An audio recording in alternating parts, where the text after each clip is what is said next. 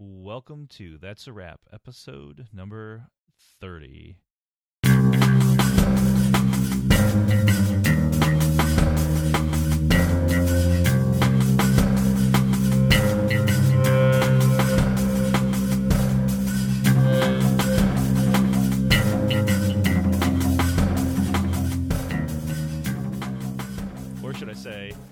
Welcome to That's a Wrap, episode XXX. Triple X, baby. Triple X, baby. I've been, I've been hyping it NC-17. on, uh, on Facebook with Anya, with, with Barbara Bach's picture from, from The Spy Who Loved Me because she played an agent called Agent Triple X. in this Ah, I like nice, that. That's great. I saw that. All right. Well, put the kids to bed. Uh, you know, if you're if you're in the car with them, you're gonna have to turn this off because we're talking about sex today. We're talking about porn. We're talking about Lars von Trier's Nymphomaniac. Uh, so get ready. so for that's a wrap. I'm Eric Marshall. and I'm Nick Schlegel. And I'm Chris Cullen. Yeah. But before we get into uh, you know the nitty gritty, I guess we're going to go into our first segment, which we call foreplay. I mean, which we call pickups. Called is the what I fun meant to stuff. say. Yes. So, um, how you guys doing? Hey, Chris, did you get hit by any of that any of that snow we keep hearing about? You know, funny enough, we have not been hit. Uh, it has snowed. Um, and, and for those of you who are listening, I am I live in central Massachusetts and I work in western Massachusetts. We have gotten a little bit of snow uh, one evening about a week ago, and that was it. It barely covered um, the car, it covered, covered, the car Ah. a little bit. But we have dodged the bullet, uh, and we, it's funny because we're kind of smack dab in the middle of where we've got snow all around us. Western New York, Buffalo has been clobbered with six feet. Maine, New Hampshire, they've already been hit. Uh, Western uh, or um, over in Foxborough, Massachusetts, where the um, where the the uh, the Patriots play, they've got they've been hit already. Not as much, but uh, we we've really dodged the bullet. So I uh, it, it's been kind of funny too because everyone said when I moved from Detroit to uh, to to Massachusetts, they said, "Oh, get ready for the snow! Ho ho ho! Get ready for the snow!" And Detroit has been hit before before us, which of course means I'm sure there's going to be an episode in the future where I'm eating crow, and we have three feet of snow, and you guys barely have any. So, um, you know, it, it, but it's been it's been pretty damn cold. I will say it's been very very chilly here. We set a Uh, record the other day. I heard. What's 11 I heard. degrees was our, was our, it broke a record going back to 1890. Yeah, I heard. oh 11. yeah, Yeah. record cold. Yeah, Especially yeah, for this winter- time of year. winter came out of nowhere today or this week. Yeah, just all of a sudden, bam. Bam. So, yeah. Well, you know that's what we get for living in the Midwest or or in the Nor- in New England, I suppose. Right, So, right. That's true. Yeah. Other than that, it's a good semester. Everything's things things are things are going okay. I would, however, like to give a shout out to uh, the uh, wonderful Henry Weffing from the Westfield State Com Department, who is uh, currently um, uh, dealing with some big health issues. So we uh, just wanted to give him a shout out and tell him we, we love him and we miss him, and there we go. So All right, sounds good. good. Sounds good. Um, yeah, I was just gonna say that we uh, this is Thursday that we're recording on Thursday evening. I just taught my evening class, and um, and we're um, I only see these kids one more time because of Thanksgiving. So we're really at the end of the semester, which is uh, always bittersweet, as I, I'm sure I say every single semester. But what about you, Nick? I find it mostly sweet. Uh, I'm, which means you're uh, bitter. Uh, yeah, no, I'm. Uh, yeah, I've been. I'm uh, like you guys. I'm. I'm busy. I'm dealing with multiple deadlines. Lots of stuff going on. You know, definitely juggling a lot of balls. Yeah, definitely.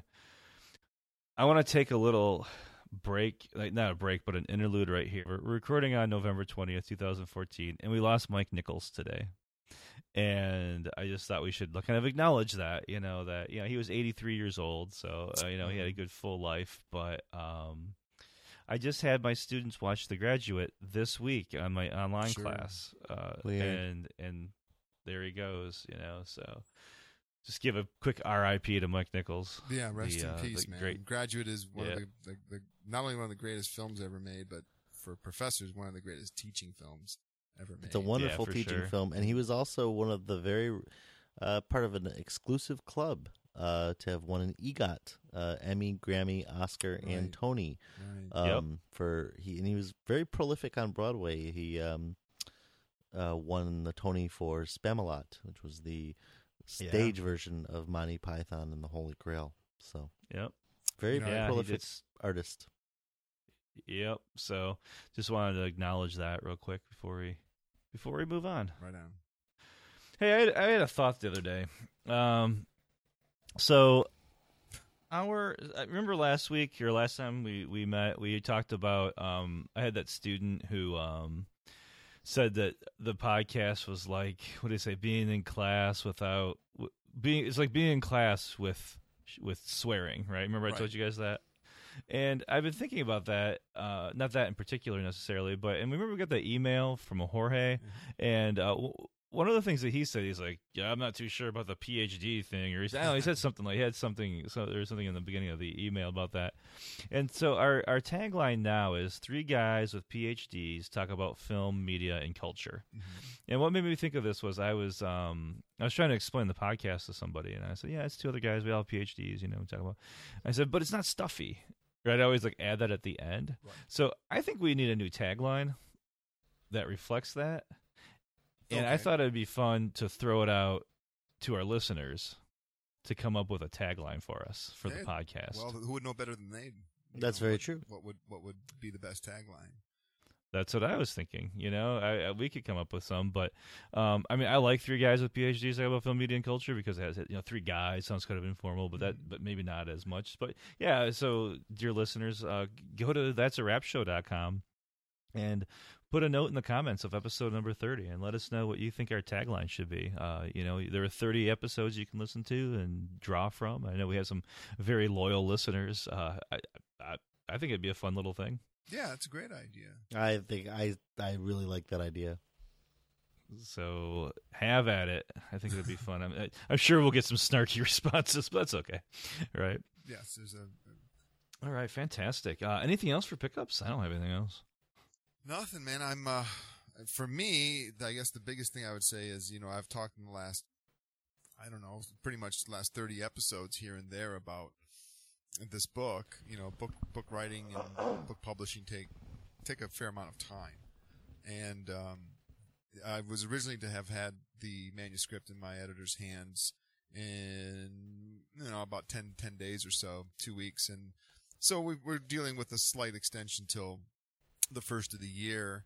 So for me, um, in addition to everything else that's going on right now, I guess this is the one time I can honestly say, in in complete earnest, I am really writing nonstop every day right now to get this book done. Um, and, uh, and, and, and of course there's, you know, there's a lot that goes in with the writing off. Uh, there's, there's, you know, if there's management of the images and permissions and all sorts of stuff like that. So it's, it's really take, it's, uh, it's taken up a lot of time. yeah. Yeah. I'll. But you should have it done in a month, right? Uh, yeah, has kind of has to be, and that means kind of everything that goes with it. You know, you have to deliver a, a pretty complete package. Uh, and um, so yeah, and then and then on the heels of that, I've got another, I've got a, a deadline following that for another piece. So um, you know, I will be busy writing. You know, it's good though. It's uh, Yeah. it's nice to keep writing. Yeah. It's definitely a good thing. Absolutely.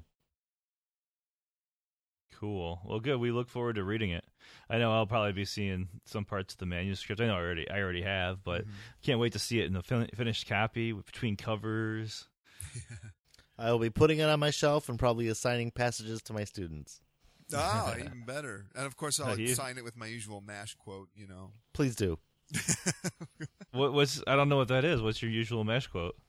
Oh well, there's there's uh there's an episode of Mash from like the second or third season where they think the war's over and everybody's celebrating, but um, Trapper is very uh, you know hesitant to buy into it, and so um, and Radar's going around trying to get signatures from everybody, and he goes up to Hawkeye, and Hawkeye writes to Radar, uh, "This is the best restaurant I've ever eaten in."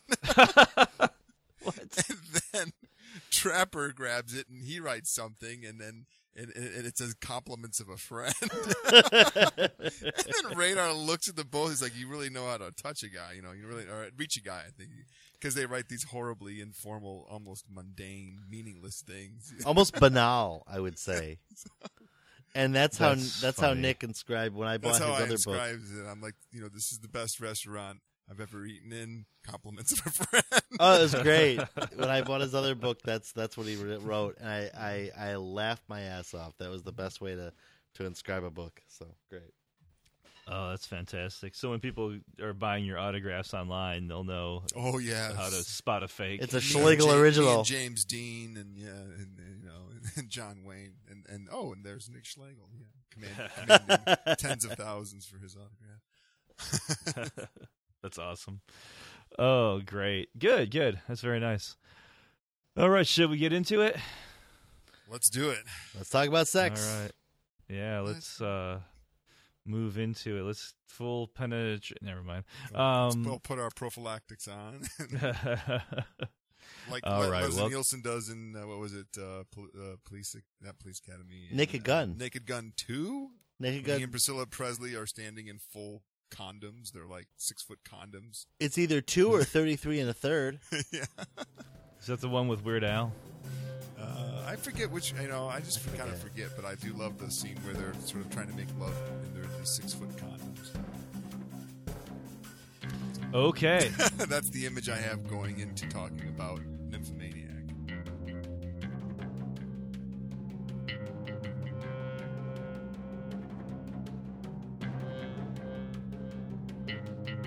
Uh, we are in segment one of episode number 30. Now, it was my idea. I, I, I said way back in like episode 15, I don't know when it was, I said, hey guys, I don't know what our schedule looks like, but when we get to 30, I want to talk about porn, Porn. because it's because the Roman numeral for 30 is XXX Right. Totally stupid. I understand that. Um, and then Chris, I think, was the one who suggested we talk about Lars von Trier's Nymphomaniac because I think it had just appeared on Netflix.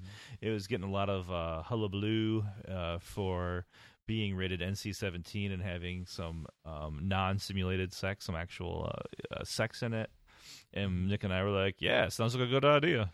Um, so we've watched both volumes of of Nymphomaniac, which is, uh, as I said, available on Netflix. I should just Uh, interject if I can here, Eric. We watched the version that is streaming on. At least I assume you guys did. That is streaming on Netflix, which is the the the the regular cut. There is an additional version that you can get on Netflix that is the extended cut, but it is only available on if you um, have a DVD plan. Uh, which I Oh, do, and I've ordered it, but I just I just figured I would put that out there so people knew which version that's of the film. crazy. Like four and a half hours was plenty, or whatever it was. Not, not, Yeah, it's you know, longer. uh, yeah, wow. Yeah, so um we watched the Netflix version, the original release or whatever you want to call it, not the director's cut. That's a very good distinction. Um, and uh, I'll tell you for one, I have no intention of watching the director's cut. So, uh, Chris, I, I'm happy to hear about it and hear what the differences are when when when you do. Yeah, we'll talk about Uh, Same here. Yeah. So as far as listeners go, if you have not seen it, you're going to be safe for a little while. We're going to talk, I think, in generalities for for a while before we get into spoilers. Um, and there are spoilers, I Yeah. think, there, there, especially at the very, very end of Volume Two. Um, but we're, we'll we'll get we'll speak in generalities, and then you can decide whether you want to watch it after hearing us speak in generalities about it. Um, and Chris, since you suggested it, I think uh, maybe yeah, if you want to, you can maybe take a stab at summarizing it and, and Oh, giving us your reaction or whatever. Yeah. summarizing it. Uh, How long do you have? I'm gonna I'm gonna give a uh, as a brief overview. I mean, the the film kind of re- as as a whole wraps up his his depression trilogy, which started out with or which included Antichrist and Melancholia, and it's it's kind of an an apt entry uh, into that that kind of canon of his work. Um, you know, it still follows a certain amount of a certain amount of the Dogma 95 principles that he set out back in uh, 1995 with Vinterberg.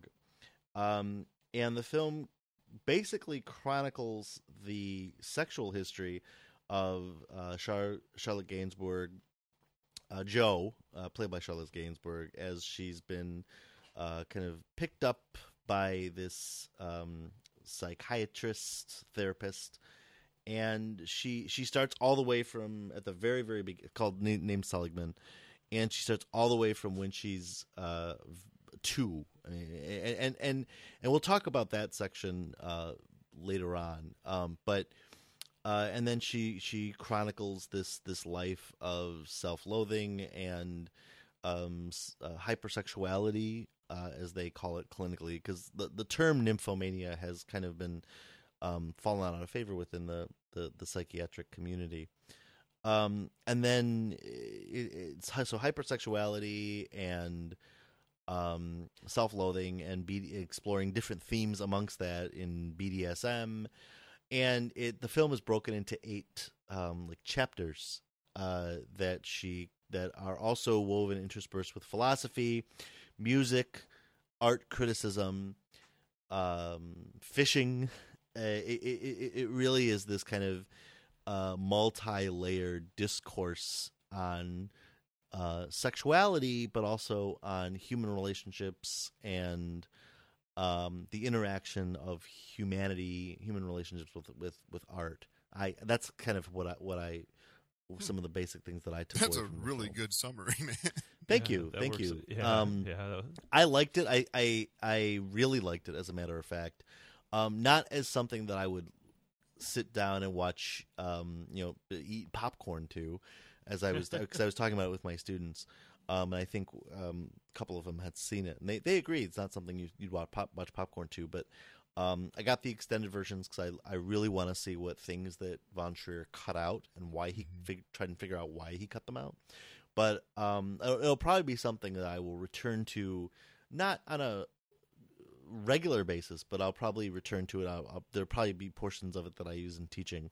Um, and I was I liked it a lot. I, I thought it was a lot more digestible and accessible than Antichrist, um, which I thought was kind of an exercise in pain to watch.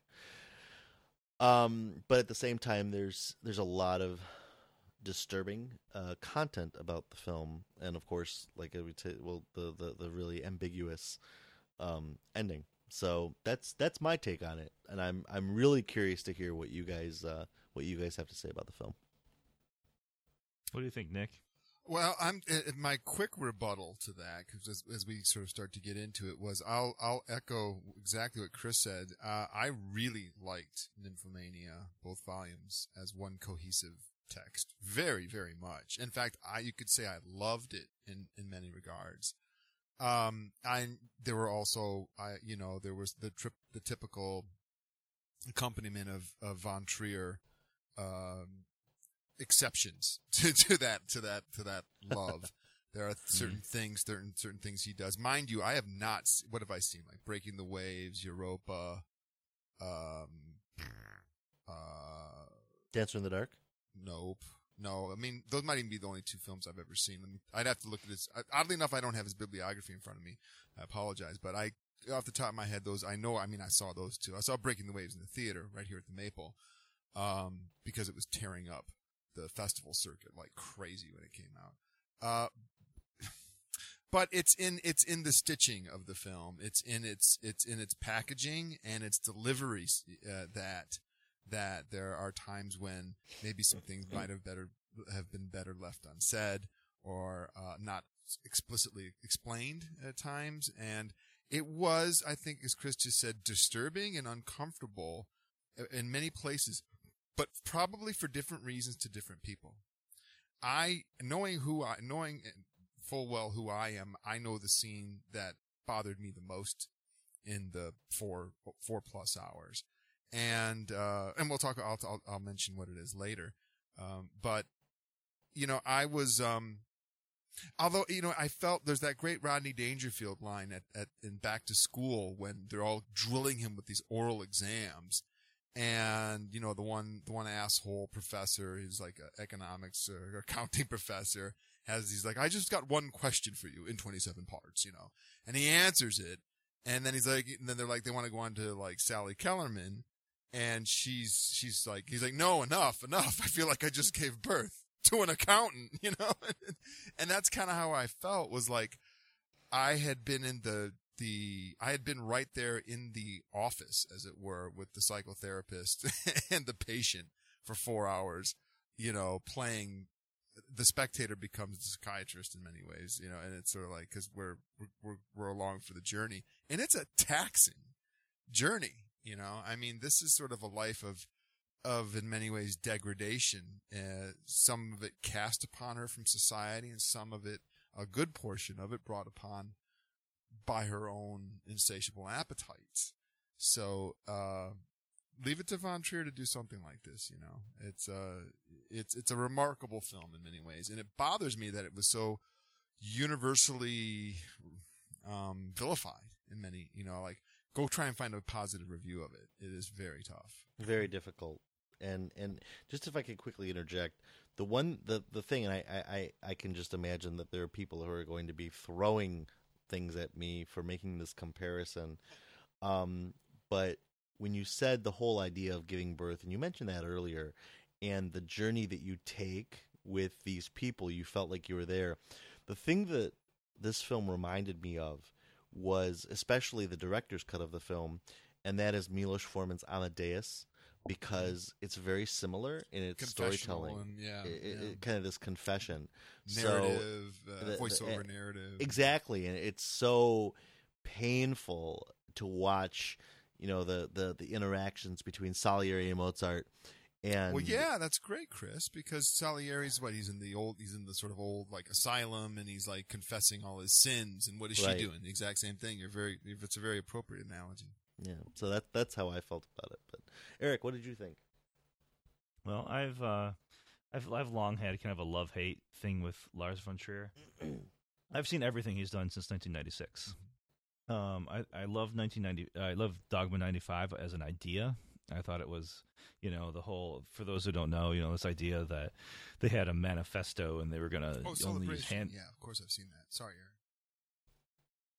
Eric. they had this um these rules about handheld cameras and natural lighting and and like it was this kind of anti-bourgeois anti-hollywood sort of thing and it was you know in in the mid 90s it, it would seem really refreshing and great and like a good fresh way to to to do things you know and one of the one of the tenets was that the director would not be um would not be named as the director. They wouldn't be credited. So you say the celebration, like I don't know that he directed the celebration. I know he's involved with it, right? Um, I think that was Vinterberg actually. Was that Vinterberg? Um, yeah, uh, the idiot, Which same was thing. the one like that uh, Von Trier did then prior to Celebration? What am I, what am I thinking of?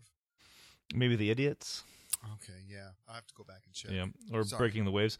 But the point is that, that that they're not even supposed to be credited as directors, you know, because that's you know the it, I don't even know why that that tenant was in there. But this whole thing was like they want to be naturalistic and tell stories in a different way, and I love the idea.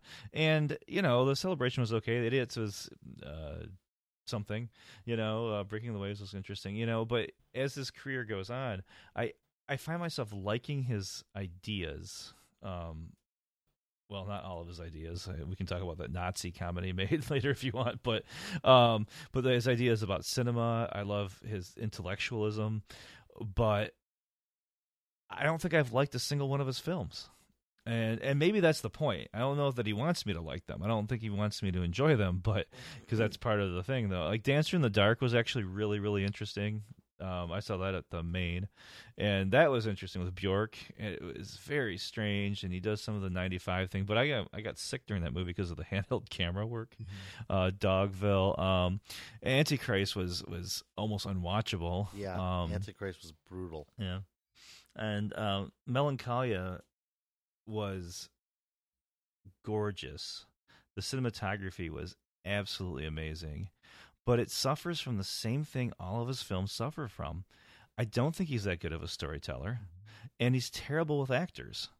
He could, I don't think he gets a good performance out of. I think Charlotte Gainsbourg may, might be a bit of a an exception, but um, maybe. But um, I know there are people who love Melancholia.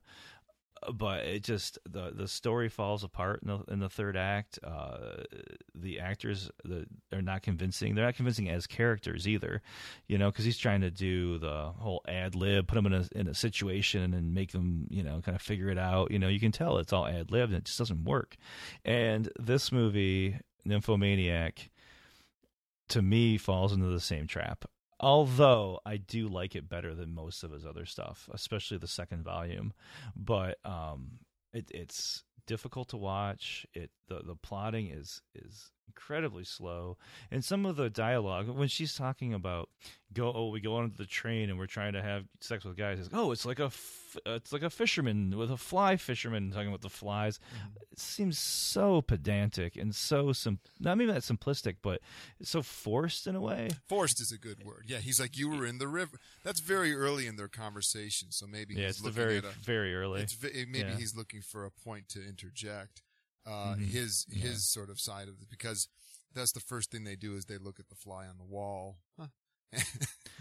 Yeah. the fly on the wall. Yeah. And um, and so he he made That's funny. yeah that's funny. And he suddenly you know r- relates her story as he will later do, showing off his education and her lack Yeah. of. Although Right. she you know she's also she, you know she's sort of come up in the world and has a lot of incredible self awareness to her, which is is uh, very refreshing. Uh, there are so many scenes where her self awareness and her growing and budding self awareness um, dominate the film, and and of course there's that wonderful imperative declaration in the second film. And the, the, the, the, the, and I'm not giving anything away, the sort of like self, you know, the self-help groups. That declaration is a wonderful No, moment. right. Yeah. Um, funny, Eric, almost- I actually do. I did like. I mean, I can honestly say that I I I liked this cinema experience greatly. I I Mm. and I and I found that there were things that I loved about it. In fact, um, Yeah, it, it it definitely had its moments for me, and and overall, I think there was there there were some good moments. Um, I, there were definitely some good moments. Overall, I I I, I just I I didn't enjoy it. Um, you know, the only thing of his that I really really like, kind of without reserve, is uh, the Five Obstructions. I don't know if you know that one from uh, 2003. He um I actually don't know that film. it's it it says a lot about him in a lot of ways because he takes this guy I cannot remember the filmmaker's name um but um I think it's a Danish filmmaker who has this very uh famous short uh, that um that Lars von Trier thinks is like the most beautiful piece of film ever made, short ever made, and all that. And I can look it up later if you want. But he makes him basically redo the film five times with different obstructions. And what he's trying to do is push the filmmaker to do things that are way out of his comfort zone. So, for example, it's an abstract film, an abstract short, and he um, about a guy who's doing these this monologue, and there's, there's a lot of parts to it. But um, the first time he says, "Okay, well, you have to film it again in Cuba with." oh God, I don't know, certain types of actors, and no shot can be more than 12, 12 Jeez, frames. wow. Something like that, right? And then he makes him do it again um, in a different way. And then he makes him do it again in like the most. He wants him to do it in the most uncomfortable place he's ever been. So he goes into to this place in, into in India to do it. And then he has, to, and, and then the filmmaker reveals that he hates animation. He's like, oh, well then you'll have to do it animated. So he makes him do it animated, right? And it's all about discomfort for this other filmmaker, and it's all about Lars von Trier just kind of like having fun, making this guy do things he doesn't want to do, and you know take him out of his comfort level. And I think that's what von Trier wants to do with us as viewers. He wants to take us out of our comfort level. He wants to you know do something different and and and challenge us, and he does. But I just don't think he delivers. I don't think he executes well. I, it doesn't work for me almost almost never does it work for me. And this is a case where if i if you if you held me to the wall and were like okay yes or no i would say no. On nymphomaniac. It just doesn't work even though it has its moments. That's just me. That's just my taste maybe but i don't know what it is about this guy. And i see i see all his movies. I'll see the next one probably too. So maybe you guys can convince me in the next little while Well, I mean, go first? you go, I. I mean, I agree that he he challenges us, and I but I and, and I I- I think you hit it. I think he wants to make us uncomfortable. Um, and I I don't know the five obstructions, but um, now that you've described it, I'm I'm gonna probably go watch it this weekend. I love films that make us uncomfortable. I love films that challenge us. Um, to to our, our most absolute base desires or addictions or needs or wants. I, I love films that are very very difficult to watch.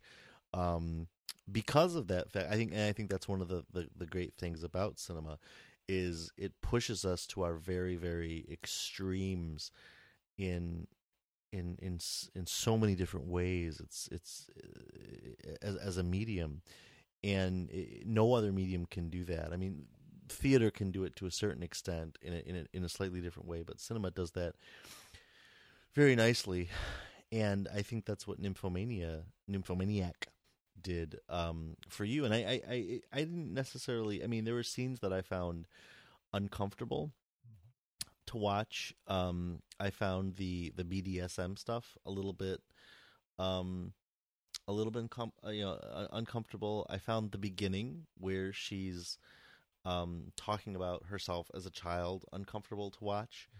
Um, just because, and and especially that scene when they're in the bathroom, and I, I just kept thinking, you know, that. how in the hell is Von Trier going to do this without people screaming child pornography? You know, i- i- and and the and the way he did the scene, I thought was was was good, but It's a very I just- very honest portrayal. I think of it is a very honest the- Yeah. portrayal. which- but I could is- I just imagine people I want to screaming I at want to Von Trier. interject. I want to interject here if you don't too, mind do. for a second. So when you're done, Um, Eric, I want to say something. Yeah, I have a couple things to say just just off the bat. Just I want to make sure that I'm not misunderstood and whatever else. Um, I agree with what you said about cinema in general and about difficult films in general. You know, because you know one of my favorite films is uh, Bergman's Persona. Right. You know, I sat through all of Matthew Barney's Cremaster cycle in the theater at the DFT. You know, like I get difficult film, right? But here's the thing: I never felt uncomfortable during Nymphomaniac. I felt bored. Ah, well, that t- takes things at a different yeah, level. you see, okay. and, that, and that's that was going to be my interjection, Eric. Was that um, we're all, I think, in agreement with what Chris is saying. If I understand Eric correctly, and I agree with him, it's his execution of this Mm. incredibly dense Exactly. and rarefied narrative that he's that he's sort of stitched together. It does feel what was the word you used pedantic. It does feel forced.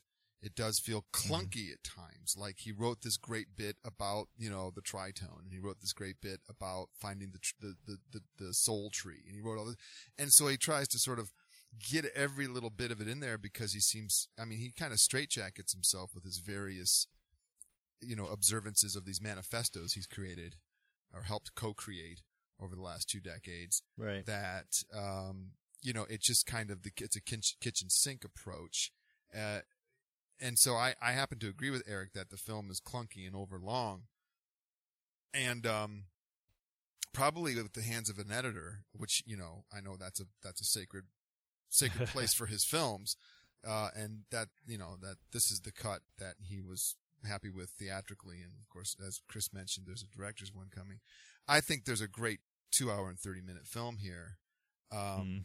I mean, a, a brilliant one. Um, but, uh, you know, might I agree right with both of you. Chris. I agree that it, it, it, you know, I that I love uncomfortable cinema too. I mean, I think I mentioned in the podcast, the podcast before that all my great cinematic experiences, most of them were with uncomfortable cinema.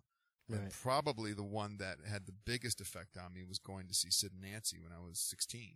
Right. Um, You've mentioned that. uh, yeah, that was a real eye eye opening moment for me, which is an uncomfortable film because it's so damned depressing and such a downer. Mm.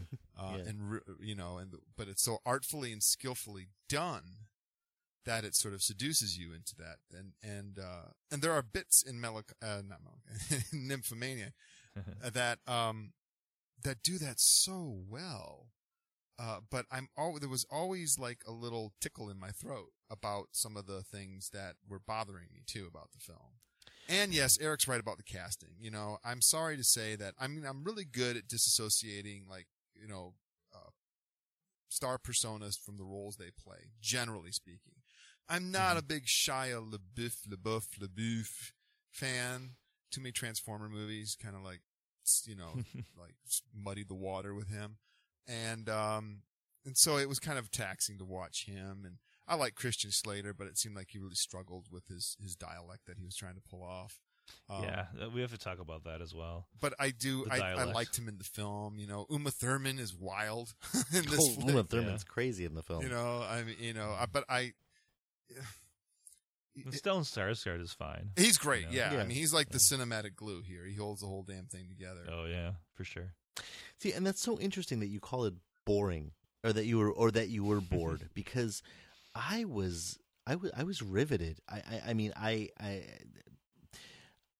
I, I don't know. I just, I, when I watched it, the time just flew by eh, for, for, for, for me at least. I just, I, I was I was You were looking at the know, clock. sitting on, sitting on the couch with Rebecca and she kept like I kept looking at her and I looked at the clock and I look at her and she's like why do you keep looking at me I'm like uh but that was mostly volume 1 to be fair volume 2 I liked a lot better and, and at the very end of volume 1 you know there's this turning point which makes you want to watch volume 2 Right. which we'll talk about a little bit later but um in volume 2 I was I was it, it did propel me a little more and I did I did find myself going okay let's watch another 20 minutes let's keep going Well, the know? adult Joe, So- yeah, there's real. I mean, that's when everything that was set in motion in Volume One starts to have cause and effect, and, in you know, in Volume Two. Right.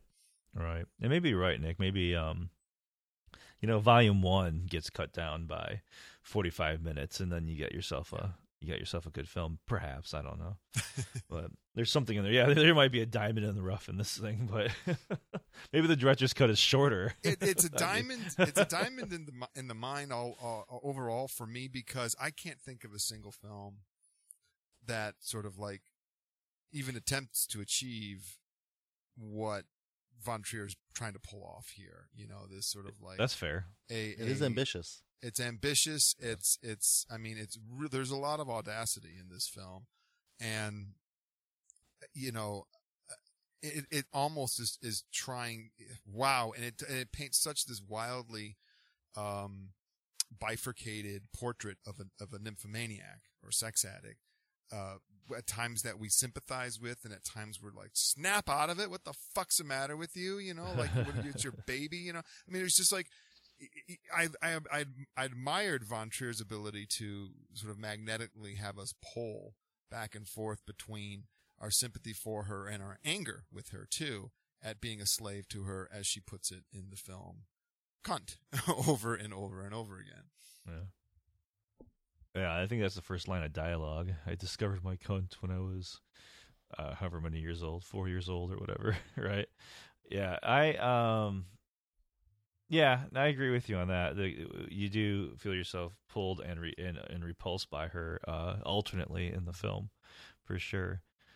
Uh, we, I guess we could talk about the the graphic sex, you know, because that's what this got so much press for, Oh my right? god! And it's so, you know, uh, to me, I know. it's just like, well, yeah, it's like Yeah, I, I agree completely. You're like, So- so- what's it's so- much ado about nothing, really. much to do about It, re- it really, it Uh-huh. really is. I mean, I when I when I um first heard about it and they talked about it, I thought, wow, oh, okay, all right. So, uh, is this going to be, you know, full on pornography?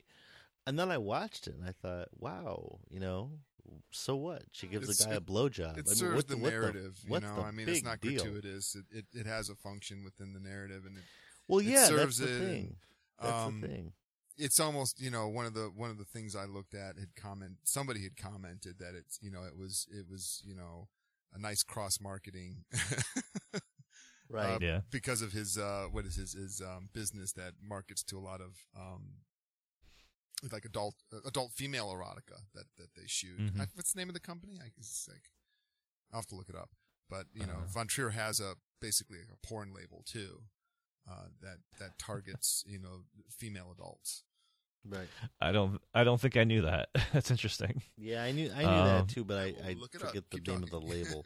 um, but yeah, I, I I agree. I mean, yeah, the the the the fact that people made so any any anything that I heard that made a big deal about the sex, I pretty much discounted anything that they had to say because it obviously meant that they were so clueless and um, about the function of sexuality in film. That if you look at Nymphomaniac as a pornographic text, and you look at the sex in it as oh it's explicit it's titillating it's pornographic it's erotic then you are a complete fucking idiot you you miss the point of of of anything that the film had to say it, it, it serves a purpose just like anything else like like like mise en scène like like dialogue like violent i mean it, it it serves a fucking purpose.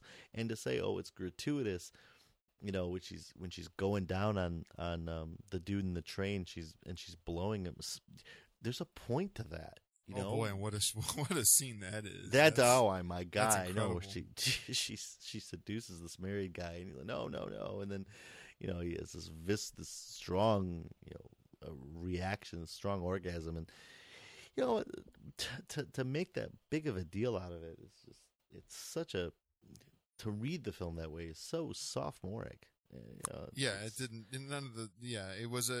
It seemed like a you know lightning rod for that kind of stuff, and it just was as as I think Eric really beautifully stated it. A lot of do about nothing. It was Yeah, yeah. Nice way of saying it, Eric. Be- very eloquent. much ado about nothing.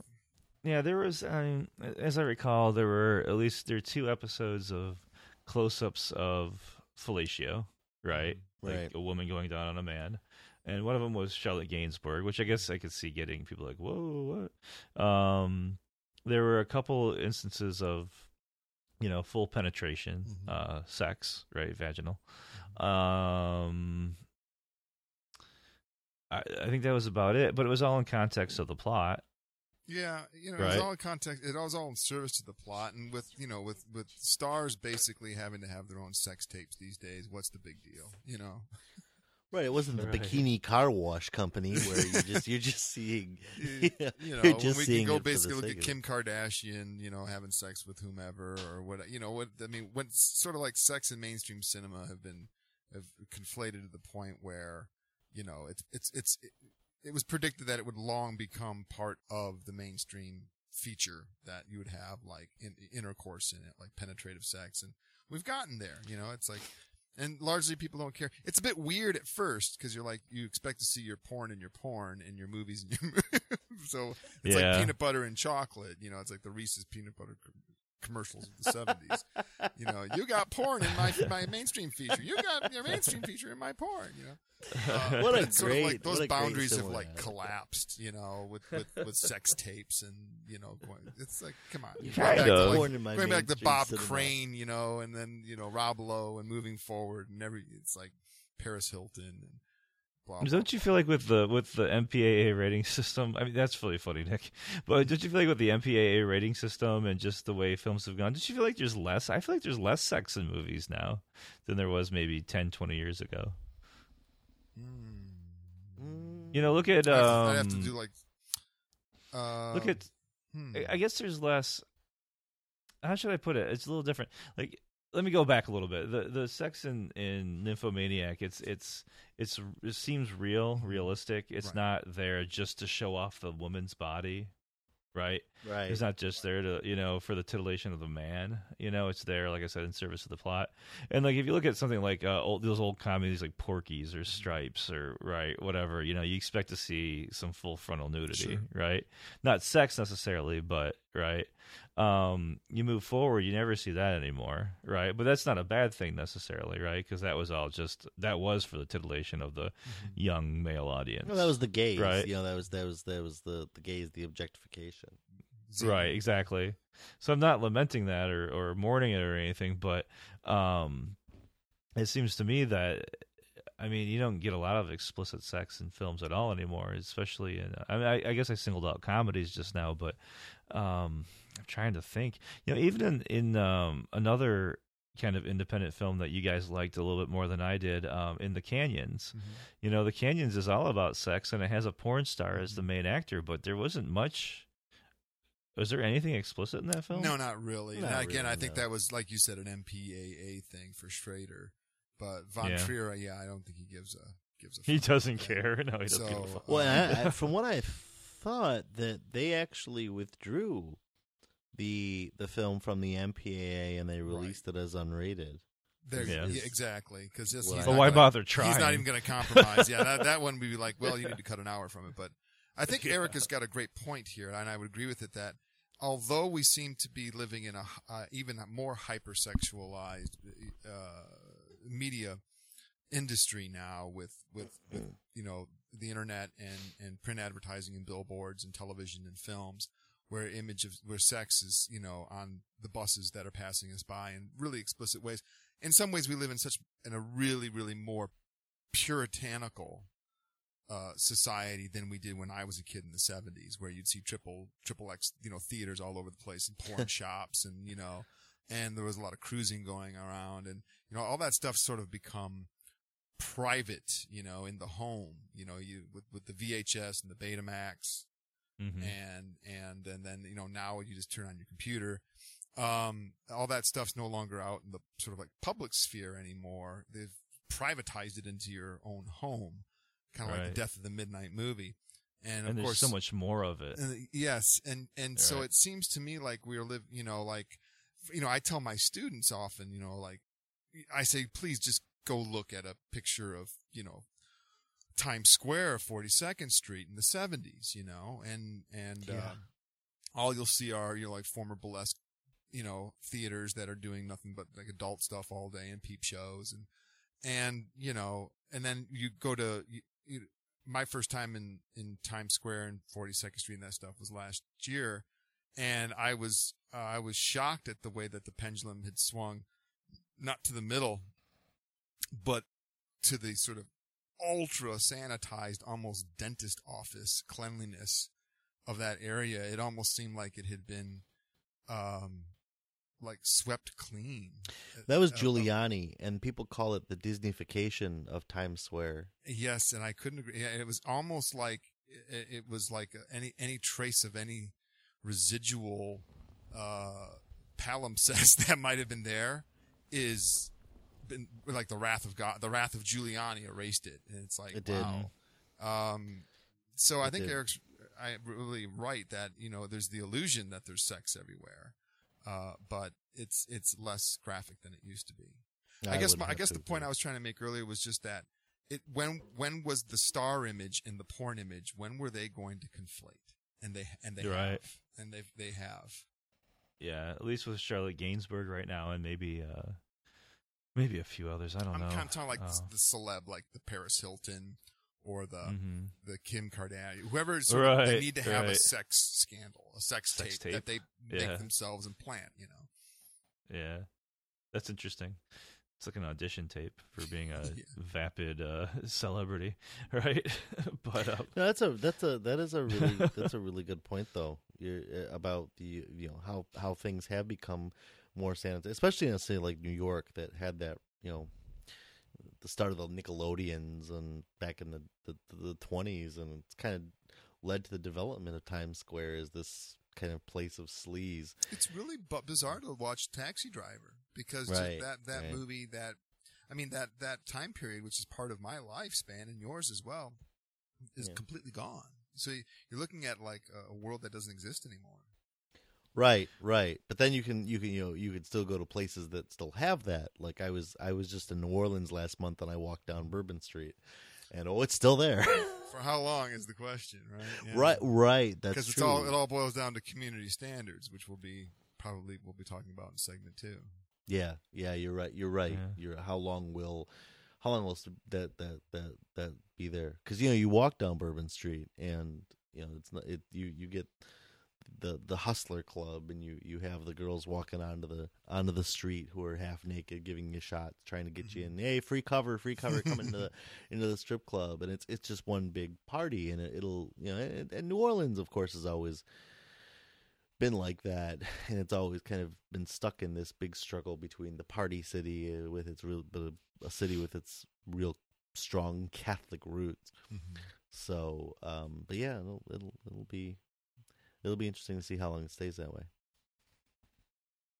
yeah, so it's, it's yeah, so the so Von Trier is trying to reinsert the um so easy with you guys. Um, is to reinsert the the explicit sex into our mainstream, or at least into our uh, I, I guess mainstream, but at least uh, feature length films to to an extent, and he's is successful to an extent. But you know, I think Nick's point's well taken too. That's kind of bifurcated, where we have you know everything's kind of sexualized without the sex in mainstream, right? But then you have this burgeoning porn industry that just you know made a lot of money on VHS and like you said in Betamax and all that, and now on the internet, which it, and they both coexist, but they don't mingle much, right? Which is why this is a big deal and why the Canyons was a big Right. deal, and right, like you said, what was your thing? You oh, you got porn in my mainstream film, right? yeah, it it brings me back to um, uh, what's his name? Uh, John Waters when he says um, in this film is not yet rated Mhm. he says yeah you know the, your kids have seen most most teenagers now have seen more hardcore porn than their parents have. You know, he says what do you think they're doing with their homework? You know? yeah.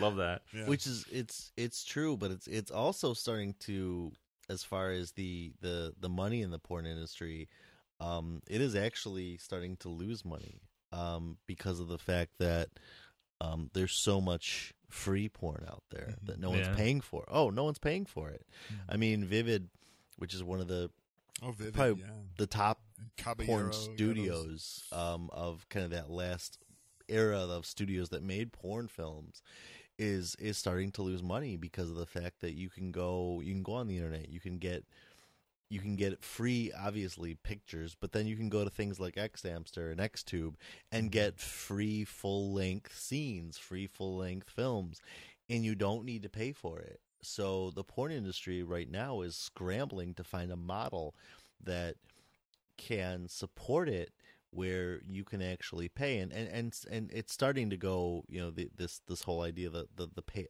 um like the on demand where you can have people who are performing and you can you can Mhm. give them bitcoins or you can give them tokens or whatever. And that's that you know and that's that's starting to be uh, a more popular model. There was actually a an article in the new york times about it um, on how you have like these students or these these single girls who who, who they they they're making a living on on porn right from their from their bedroom. You know, um, from, from in in this in this model but the studios are really trying to figure out how do we stay how do we sustain ourselves as a profitable industry um, because you know for for a, a long time the porn industry was the biggest economics power on the internet but now everything's free. No one wants to pay for it. You know because you know the the idea is why why pay for what I can get for free And I got to tell you, Chris, I have I, there- are no crocodile tears. No, for, for me, I, I don't mean to be anti-capitalist here, but the old the old saying that what comes around goes around is very true. It, it- you know, like in the age of, as our good friend Walter Benjamin always said, in the age of mechanical reproduction. The the porn uh, labels that we're talking about put all the burlesque houses out of business. they sure So- did So you know, just as they put, uh, you know, if they when when you know a nightclub performer would come out and do one single you know strip tease for the camera, as opposed to a live venue, and then they said, okay, you can go home now, honey. Uh, then you know, mechanical reproduction took care of that. She, you know, that that basically, you know, they're not. She's not going to be bothering them for overtime. she's not going to be saying, "I got to go pick up my kids." basically they filmed it and now they can make as much money off of it as they want by just replicating it. So, you know, and in some ways what's happening to these labels is basically what they did to the performers, right? So, um, by the idea of it being free, you know, so it's being replicated out there. There's really no way to stop that from happening. And Right. they, they need to, like you just said, they need to come up with more viable, sustainable business models uh, to accommodate that, like the peep shows and stuff like that. Which is odd because then we're going back to the actual live performer again. Isn't right? it funny So, how yeah. how how the cyclical nature Cyclical. of everything even comes into the porn Mm-hmm. industry? Yeah. You know, our initial plan was to do a segment one and segment two, but I think we, we're just going to mush them all together, right? And we'll just make this, right? Because uh, we're going to do um, uh, Nymphomaniac and then porn, but I think that it's they're so related that we could probably just, you know, make this all one one one segment. Sure. Do we want to talk But, about um, the ending of Nymphomaniac quickly before we talk into more- spoilers? more about Yeah. porn? Yeah, um, do you yeah, certainly. You know, I think you know, I was as you guys were talking, I was just kind of looking at Wikipedia, and I found um, just this is kind of random, but uh, so y- it was- I didn't know it was his main Lars von Trier's main um, uh, movie studio, Zentropa. I knew he had Zentropa, but I, I couldn't imagine that that was the the porn industry, the porn studio as well. So he used, I guess, Zentropa not just to, to put his own films out, but to put these hardcore pornographic films out. And I didn't know anything about this, but yeah, there's one called Constance from '98, Pink Prison from '99, and the adult mainstream crossover All About Anna. If I had known about these, I would have said, let's watch these as well. You know yeah. but for this episode, but it says they're made primarily primarily for a female audience, Mhm. and were extremely successful in Europe, with the first two being directly responsible for the March 2006 legalizing of pornography in Norway. Mhm. Interesting.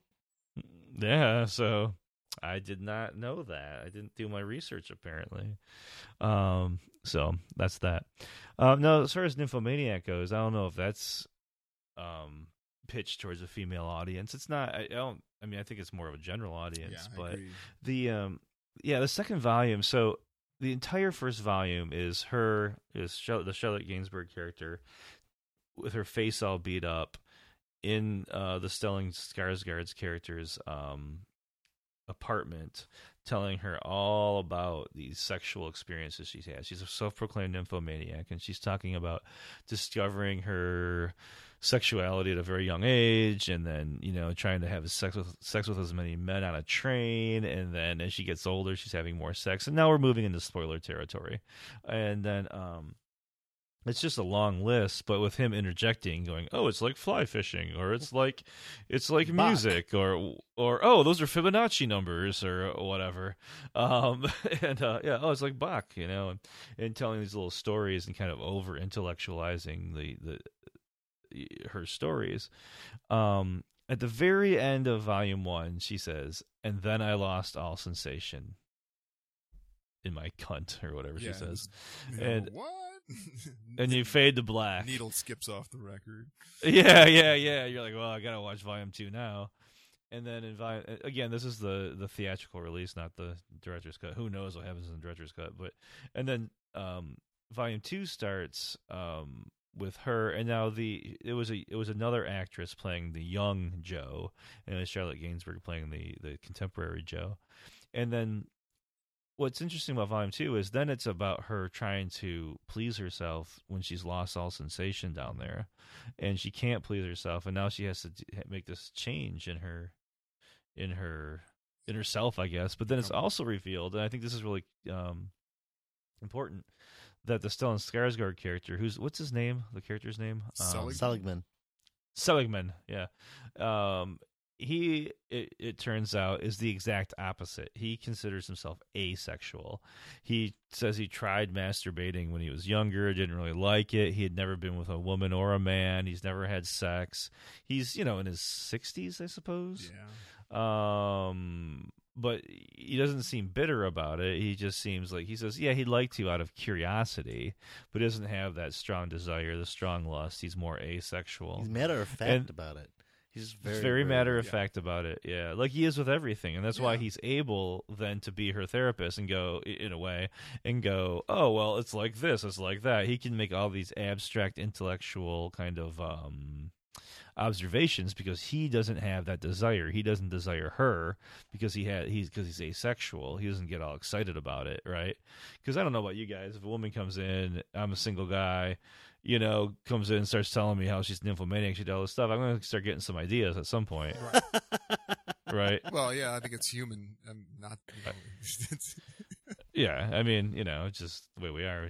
Just the three of us. I don't know about anybody else, but you know, Well, it, it's and it's Um, funny because of the fact that I don't mean to interrupt, Eric. I'm sorry, um, but it's so funny because she'll talk about these explicit, uh, uh, these explicit sexual experiences, and he's like, "Oh, it's like this. Oh, that's," and he's like, he's like, he's more excited about the intellectual um, analogies that he's making than about Right. the actual sexuality, which Yes. is so funny. Right. So go And- on, Eric. I didn't mean to interrupt. I'm sorry. Yeah, uh, no, you're right, and that's that's why I was like, what the hell in the first half. But then when he explains that he's asexual, I go, oh, okay. I, I mean, maybe I just need that explanation, but I get it. So we're setting up a binary here, right? The the nymphomaniac, the person who can't get enough sex, and the person who's never had it, right? Okay, I get it now. So he's got this objective. He's the only person in the world that we know of that has an objective uh, view of this, because everybody else would be like, well, let's fuck, right? You know, but he, he he's he's asexual. So, and that's when the film kind of grabbed me. I was like, oh, okay, this is kind of interesting. Then I see this interplay between these polar opposites. This is getting interesting. And then the end, at the very very end, um, there's all these strange coincidences with her that with that guy, uh, the Shia LaBeouf guy, uh, all this whatever. Jerome, yeah. Um, and the other woman, and the three and the five. uh, Like the, uh, the first time she has sex, it's three three thrusts in the vagina Right. and five in the ass, and then that gets repeated later, which I don't get. But at the very end, the very very very very very very end, this is a spoiler. Big spoiler, yeah. Yeah. So finally, she's like, I have to go to sleep. And he's like, okay. And she has decided that she's not going to have sex anymore. Uh, that's the way forward for her. No more sex or whatever. And he's like, okay, cool. And she's like, okay, I need to go to sleep. Okay, cool. I'll make sure you're not disturbed. Fade to black. And then the next shot, you see Stellan Skarsgård walking in with his old man uncircumcised dick out, like all proud, like a little, like a child. Kind of know, like, yeah, look- look at this. Look what I look got. At this. Look at look at It's this. kind you of getting- She's it's- sleeping. yeah. Right. so you agree? Um, Yeah, so yeah. yeah, Well, yeah, I and think he's like he- real happy. He's like, take a look. You know, yeah, look what I got. Look at this. Look at this. He's got his dick in his hand. And so he goes up, and then she's sleeping, and like he kind of lifts up her skirt, and he's kind of starts positioning himself, and I'm like, dude, that's not how you do it, man. That's yeah, not cool. That's not cool. I'm thinking this to myself, right? Come on, man, that's not how it's done. Come on, but whatever. danger. so he danger. does that stranger danger you know it's just not like there are ways to go about these things but um so she wakes up she's like no no no he's like but you, it, it goes to black It goes to right she, She says it goes no to black once. and over black he goes but you fucked thousands of men oh she grabs a gun i'm sorry Yeah. she grabs a gun that she had, which there's there's reason for her to have a gun in the plot. And um, she grabs the gun. She's like, "No," and he's like, "Why not? Come on!" You know, he's got his dick in his hand still. And she's like, "Uh, uh you know." And then she backs up, and then it goes to black, and he says, "Over black." But you fuck thousands of men, and you hear the gun go off. You you hear him fall to the ground, and you hear her getting her shit together and walking out of the apartment, all all at black. And uh, I think I had the same reaction to you guys I felt as you guys. Like what? Yeah, explain that. Why did you feel betrayed? I felt betrayed because it. All right, I only felt betrayed. I wish Lars could qualify this, but then again, he would not qualify it. He's like, it's you know, it's for you to decide. Uh, but I felt the only way I'm not feeling betrayed is if he's really trying to emphasize a tragic end. I mean, with all of his sort of like bringing up of of like you know classical the classics you know greek tragedy and rome and you know the greco-roman tradition and all in the literature and the music if he's trying to sort of like give us a tragic ending uh over like you know I don't know if if he was trying to insinuate that a rape was going to occur, or I don't know if he was trying to insinuate that he's comes in and he's like, I actually may be able to have sex, you know, would you know, and I'm hoping that you're going to have it with me. Uh, but he does get. It looks like he gets, you know, murdered. Uh, and it's like, whoa, wait, what? And she just said, you know, you're my new friend. And, uh, it seemed like maybe he was considering her one too. So to, to sort of like have him come back in with his, yeah, with his, you know, dick in his hand and lift up her covers and start sort of like going, Hey, hey, hey, look what I've got. it's just like, wait a minute. I feel, I feel something very bad's happening and something worse is about to happen. And that's exactly what happened.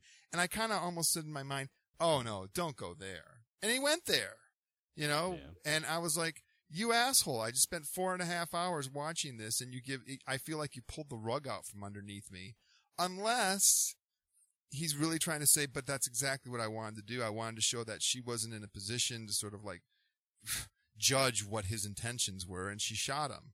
And it's like, well, and there's a tragic, there's even- a tragedy, tragedy there, you know? Yeah. It might not even matter what his intentions were because, like, on, on, on more of an, I guess, emotional level, he he was kind of he set himself up as this guy who was going to not judge her. Right. Um, he was going to be objective. He wasn't going to try to have sex with her, and she trusted him. And she even says at the end there before before that, you know, you might be my my only friend, my first friend, or something to that effect. So what the You fuck know- then? That's my question. Well, well, the, what the fuck is he? He violated that. Yeah, he did. yeah, but he put no, that- himself that, in the but, situation. But yes, and I get all that, and I'm going. But what the fuck? You had me up until this moment. Now you've you. Oh yeah, I agree. your your your point is ultimately you flip the coin. You're like, you know, humans are evil, and and, and roll credits. You know, and it's like Jesus Right, Christ, yeah. thanks a lot. Yeah. You know, so the so the you know, good God Almighty, it was just like but, but, but Yeah, that's yeah, not yeah. necessarily a, a, a, a bad thing to say. I mean, What's he's that? you know he's because he's commenting, you know, throughout the throughout the film, he's talking about these these philosophical things, but a lot of them have to do with like like the way things happen in nature, like.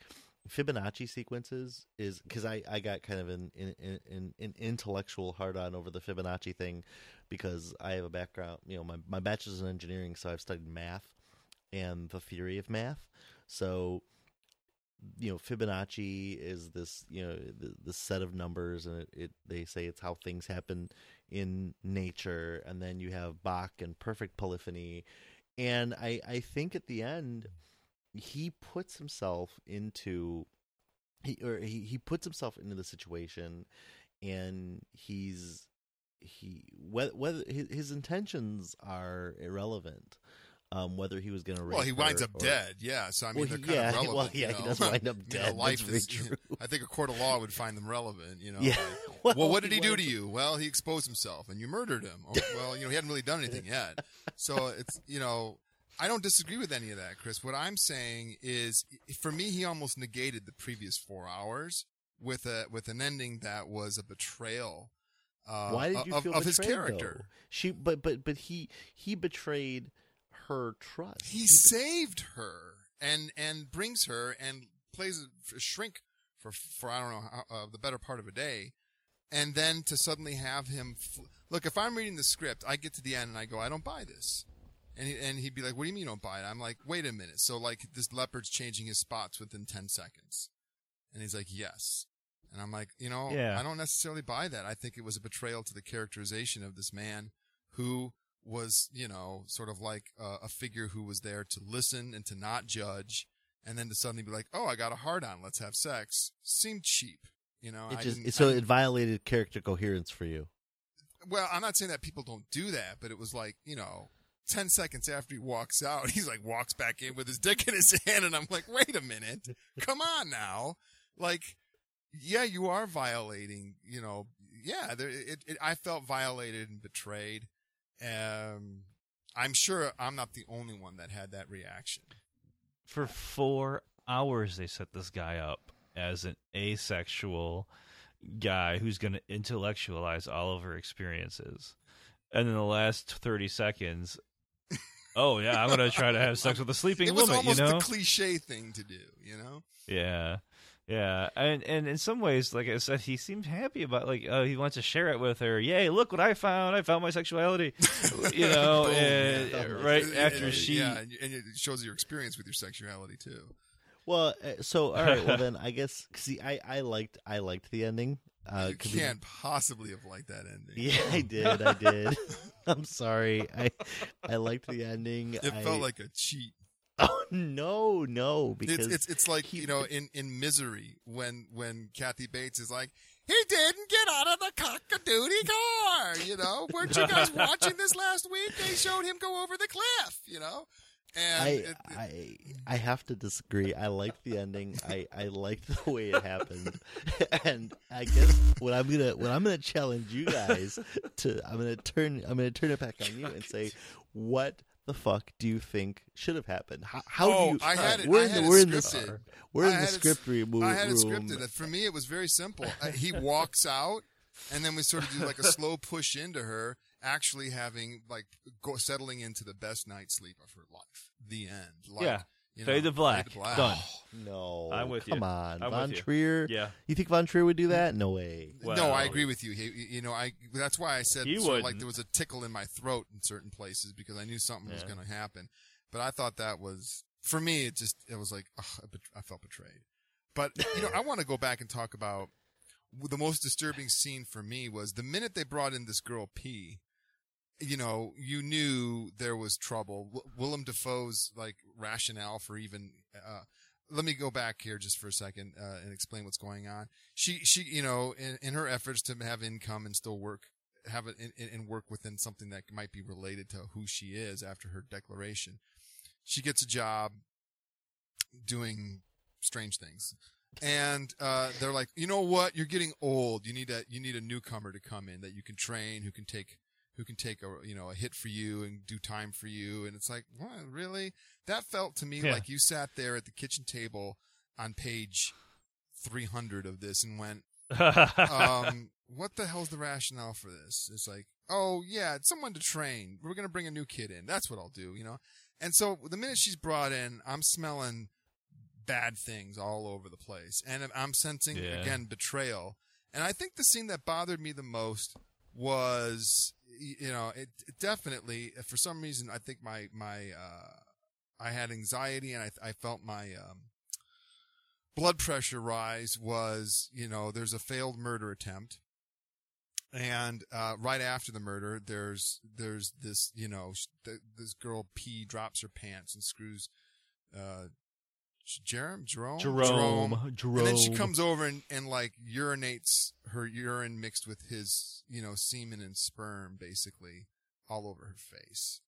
And I was Mhm. like, this woman took you in, befriended you, you became lovers, and this is, this is, this is your, your, your, uh, Well, hold on, Nick. I think the semen was in her ass. I think he fucked her in the ass. Oh, did at he? The end. okay. So, Yeah, you did. which I does not at all negate anything you said. Okay. but you know, I was stickler for details here. You know, it just so felt like, I think um, it puts the D in DP. You know what I'm saying? you know, I understand the concept of cuckoldry. I understand, you know, the, I understand, you know, I get all that, but it was just like, Yeah. if if Von Trier really wanted to bring her to to those depths, you know, he did a good job because not only does she get the shit kicked out of her, which is where the film starts, Yeah. but then this girl that she basically, in some ways, becomes sort of a, a, a patriarchal figure, a matriarchal figure. Matriarchal figure. Yeah, a matriarchal figure. Basically, um, pisses all over her, literally, and and like you know, the minute she's has the, is done getting the shit kicked out of her for trying to kill this dude, um, she like drops her pants and makes sure that she knows that she's she marks her territory. You know, she marks her. She's Yeah. like, he's mine now, bitch. And it's like, But wow, why? you women are just cruel. I mean, you are cruel. Yeah. But why did she even do that? That character, I character don't like, know. did- yeah, did- the cuckold didn't make any aspect. sense, you know, like like the the th- you have the three and the five again. Your Fibonacci, you know, Right. um, where he it's it's just for people who haven't seen it. Like her first sexual experience was was the, was with this guy Jerome who was like she's like can you take my virginity? And he's like sure no problem. And he and she made a big deal about the fact that yeah it was really casual like that. But she makes a big deal about the fact that he pumped three times into her vagina and then five into her ass and that was it. And it says three and then he plus goes back to five. working on his carburetor. yeah it goes back to working on his uh, carburetor His for his motorcycle which then she fixes and uh, three plus five graphically on the screen, and that's when uh, Stellan Skarsgård was like, "Oh, those are Fibonacci numbers," and um, and I'm like, "I've seen Darren Aronofsky's Pi. Okay, I get it." Anyway, so sorry. That was- so then, I'm sorry, just the way you guys are describing this really makes me laugh. It just So towards me. the It end- bothered me. You know. yeah, and then towards the end, though, this is getting back to Nick's point. Um, uh, so she tries to kill the guy, doesn't work because the gun doesn't go right. Um, so he hits her, gets her on the ground, and then goes. And this girl just that she's been mentoring and and has taken on as a lover, just kind of like looks at her, all eh, you know, and like takes off her pants on this garbage can. And he just looks at her at Joe and is like one, two, three in the in the vagina flips the girl over five times in the ass, and then he's like, "Huh," like like I've shown you or I something. know, I'm like, how the she fuck does he even know on that? her. I And then she goes and pisses on her, and I'm like, why does she do that? What? I think it was what the basically. f- I mean, if I wanted to give my official opinion, it would simply be, um, what does she say throughout the film? She says, you know, I always thought that love was, you know, sex with jealousy, basically. Yeah, And Yeah. and uh, I like that quote a Yeah. lot. that's a great actually. quote. Yeah, that's a great quote. And so I think that he's really trying to hammer that theme home right there. She Yeah. sees Jerome. She's like, fuck, I think I still have some like feelings for him. P resents uh, Joe for not letting her, I don't know, be a big shot. And then, you know, Jerome's probably been telling her stuff about Joe. You know, like this Suppose, was, this, yeah. you know, we had a kid together. We were, you know, like common law husband and wife. And, you know, she's a mess. If you haven't figured that out already. And then he probably put the moves on her and she's all into him. I mean, what is she? She's 18, you know? So she's Yeah. like putty in his hands. And then, so I, yeah, she's just like, oh yeah, you know, look at, he's my man now. So she drops her pants and they screw eight, well, eight pumps. and then she pisses on her. And all I could take Yeah. from that, other than the fact that I was repulsed, was like, you know, love is sex with jealousy. Yeah, it's a re- it's Yeah. a repulsive, utterly repulsive scene, and the the the pissing on her face is just terrible. I mean, then I felt says, like I yes, was watching please a fill all my holes. Remember that? I felt like I was she's like- watching a postmodern two girls one cup. I mean, it was it was really really bad. Yeah, That- she says, "Fill all my holes," which she had been saying constantly Yeah. for the last half Well, hour of the film. You know, filled. fill all my holes. Yeah, Yeah, but dabba do. yeah. man, that shit falls. It falls way apart at the last half hour. It's, uh, from in my opinion. Um, well, we haven't talked about the S and M guy. Um, we haven't talked about more than the S and M guy. The S and M guy. That's kind of an interesting kind of interlude. Kind of strange. But um, the thing that that we really need to talk about, I think, is really important, is what the hell dialect are these people speaking? Like, where is this set, and why does everybody have these weird fucking accents? Yeah. Why that's more important to me than the whole S and M thing, I don't know. But like Christian Slater comes in and he's got this weird accent, and, he, and how many goddamn times is he going to tell us about the fucking ash trees? Oh, the ash trees, the ash trees. Okay, whatever, I can let that go for now. But like he's got this weird accent. Uma Thurman, I think, has this strange that that that scene with Uma Thurman also. Who's gonna sit around and just be like, just listen to all that? That's It a, just- a laborious scene, and I he was laborious yeah. is a great word. That's a great word, Nick. Yes.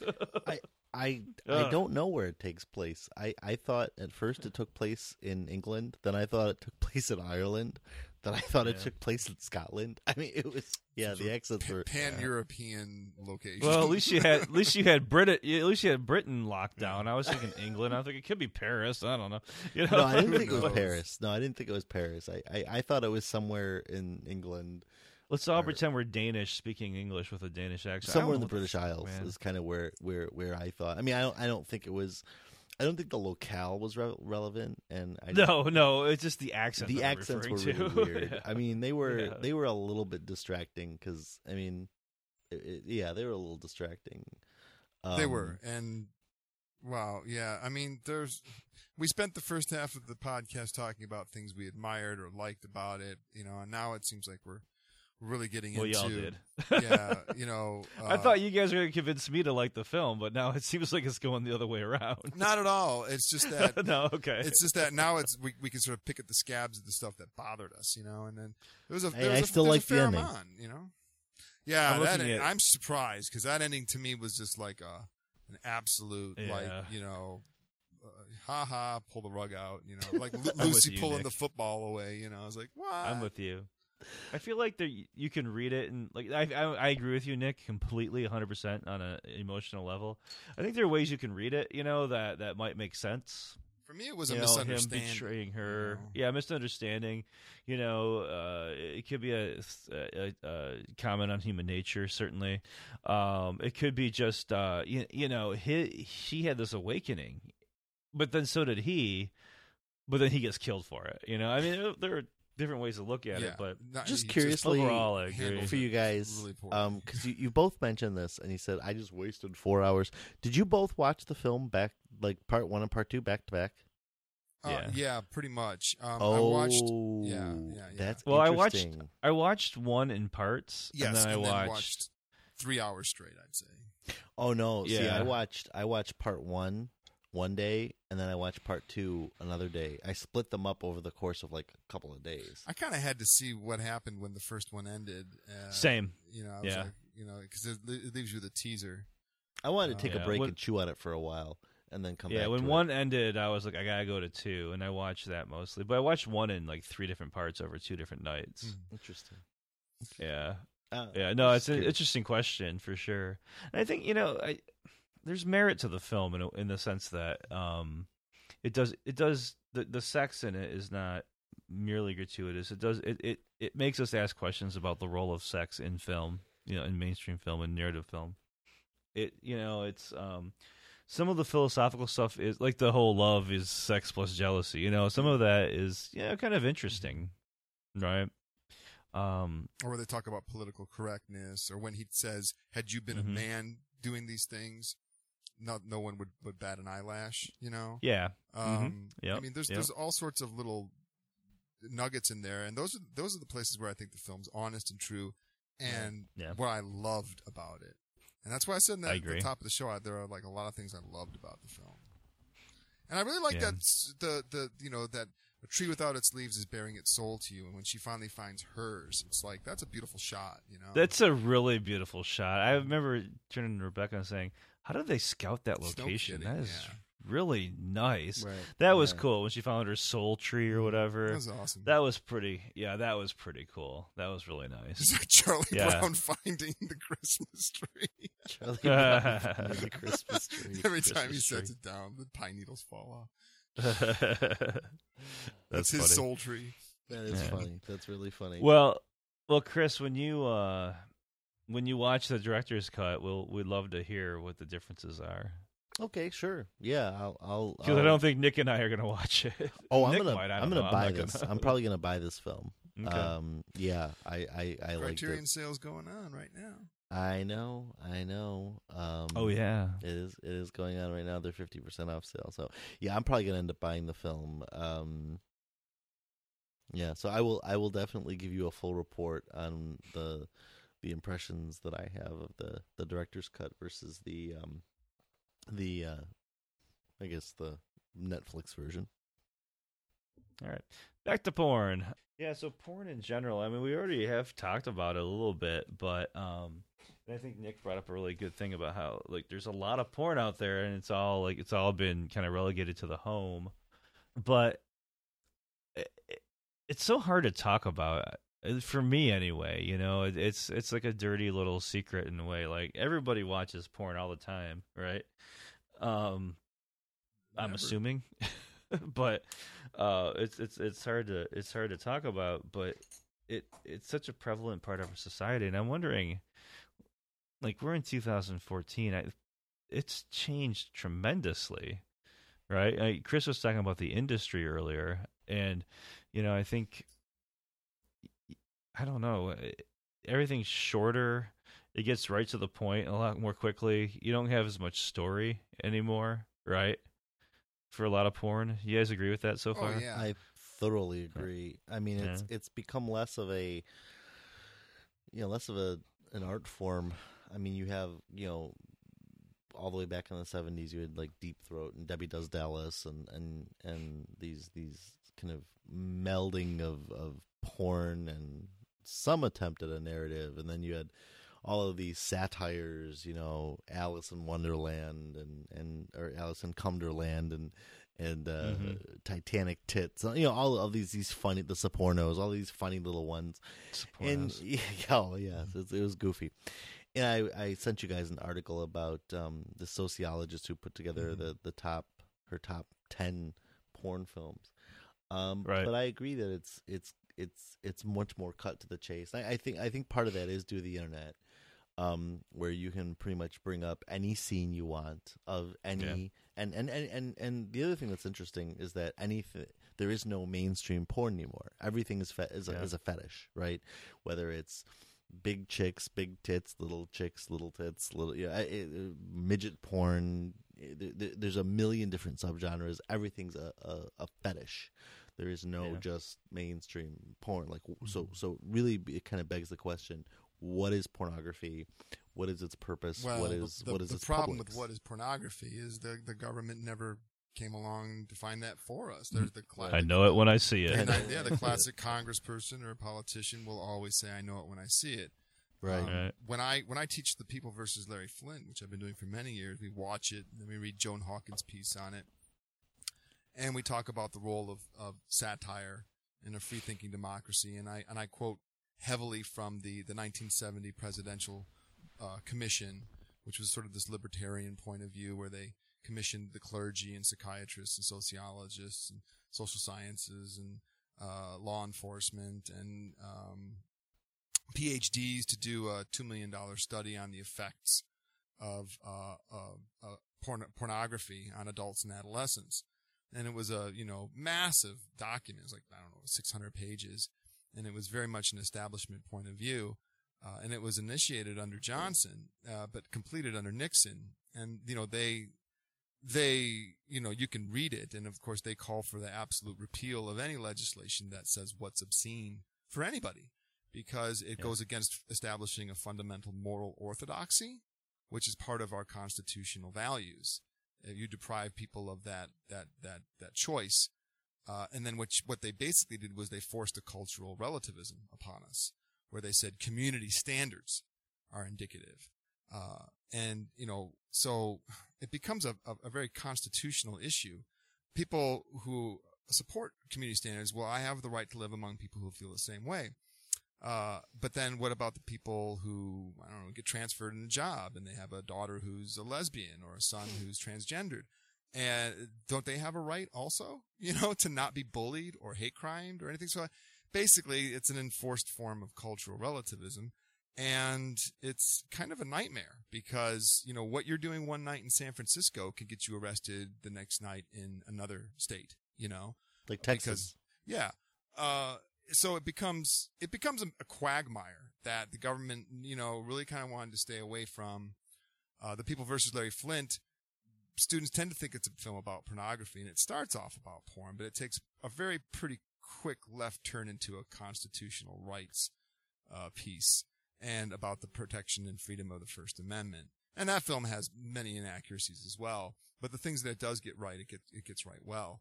And um, so I wanted to say to Chris's point though that uh, um, in in many ways you're going back to the loops that used to be sold out of the back seat trunks of cars in the 60s, because in the 60s you had basically the the the nudity first you had the like the um, nudity films the sort of nudist colony films. Doris Wishman, for example, was making these. Then, Right. then, then, then those turned into the nudie cuties. Um, that turned into sort of like the sexploitation. That gave birth to the roughies, which are a very, very strange uh, genre of filmmaking from the late '60s that really tap into sort of like the cultural anxieties at the time. They become very violent uh, and misogynistic.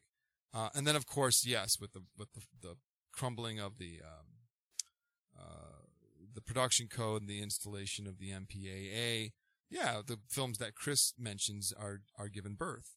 You know, Behind the Green Door and Deep Throat and so on. Debbie Does Dallas, and, and that was what I was alluding to earlier. Was that if you wanted to go see those films back in the day, judge, mechanic, accountant, housewife, you you went to the theater and you saw it. That was the only way to go see it. You know, went to the porno Right. house. yeah, you went to the porno house. And when Deep Throat premiered, uh, uh, uh, Joe Bob Briggs writes beautifully about this in his book. He's like, that was one of the weirdest times in history because you had like appellate court judges in line with car mechanics to go see like, you know, Deep Throat because that's the only way you can see it. But the, the loops I uh, talk about in the, in the 60s that are being sold out of the trunks of cars, thought that was hardcore black and white and sometimes color 16 millimeter loops, which is, for example, where, um, what's her name? Uh, you know, uh, Linda Lovelace got her start prior to Deep Throat. She was doing loops. There's another interesting film about porn culture with fantastic performances is Lovelace. That is a good film. Yeah. With Amanda Seyfried. You talking about Yeah, the, did you find it? the Did you watch that? biopic? yeah, yeah, very yeah. good. Yeah. Yeah, it was really good. Um, I learned some stuff that I did not know. Uh, yeah, no, that's that's fantastic. That's a great uh, synopsis of the porn industry up in up until the seventies, right? Um, but things did change. Yeah, now it's like it, it, Chris is right that now it's very, it's it's very fed. Like, it, you there's a category for everything, Mhm. right? But on the other hand, it's kind of homogenized in a certain way. Agreed. If you go to a typical porn site, you're going to see the same type of body, a Mhm. female body in Oh right, particular, yeah, yeah. shaved, you know, completely hairless except for on her head, Mhm. right? And uh, Dudes are always, well endowed. yeah, you know, certain types, and they're doing the exact same thing every time. It's you got to have the cum shot at the end, which I guess is you know that's not new, I suppose, but um, it's you know there's a formula to it. And it's very clean, it's very sanitized. Uh, not all of it, obviously, but like whatever you might consider the mainstream. If you go to a typical porn site, the first things you'll see are are going to be something I think to that effect, and I think that that's I don't know. I think it's had an effect maybe on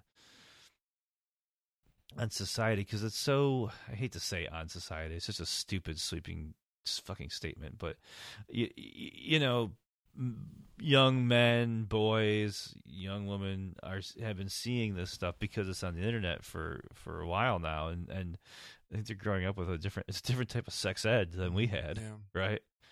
You know, when I was a kid, we had to find old magazines in Find the the woods Hustlers, that people yeah, were throwing the away. The the hustlers in the woods, yeah. and you're like, "What's all this?" You know, and that's all you had for years is that one magazine that you found. You know, you hide back under a thing. You know. And now, it- you know, by the time a kid's, you know, what I don't know, thirteen or fourteen, they've they've seen all that stuff, all the crazy stuff that people do to each other's bodies. Um, but it's still kind of it's just like the fashion industry, you know. You're still you still got a certain type of body doing a certain type of thing, and and now I think that there are different expectations. I I don't know, man. I, I mean, I'm a joke that Patton Oswalt, I, I think, used to tell about how like online pornography's made like Neros of us all.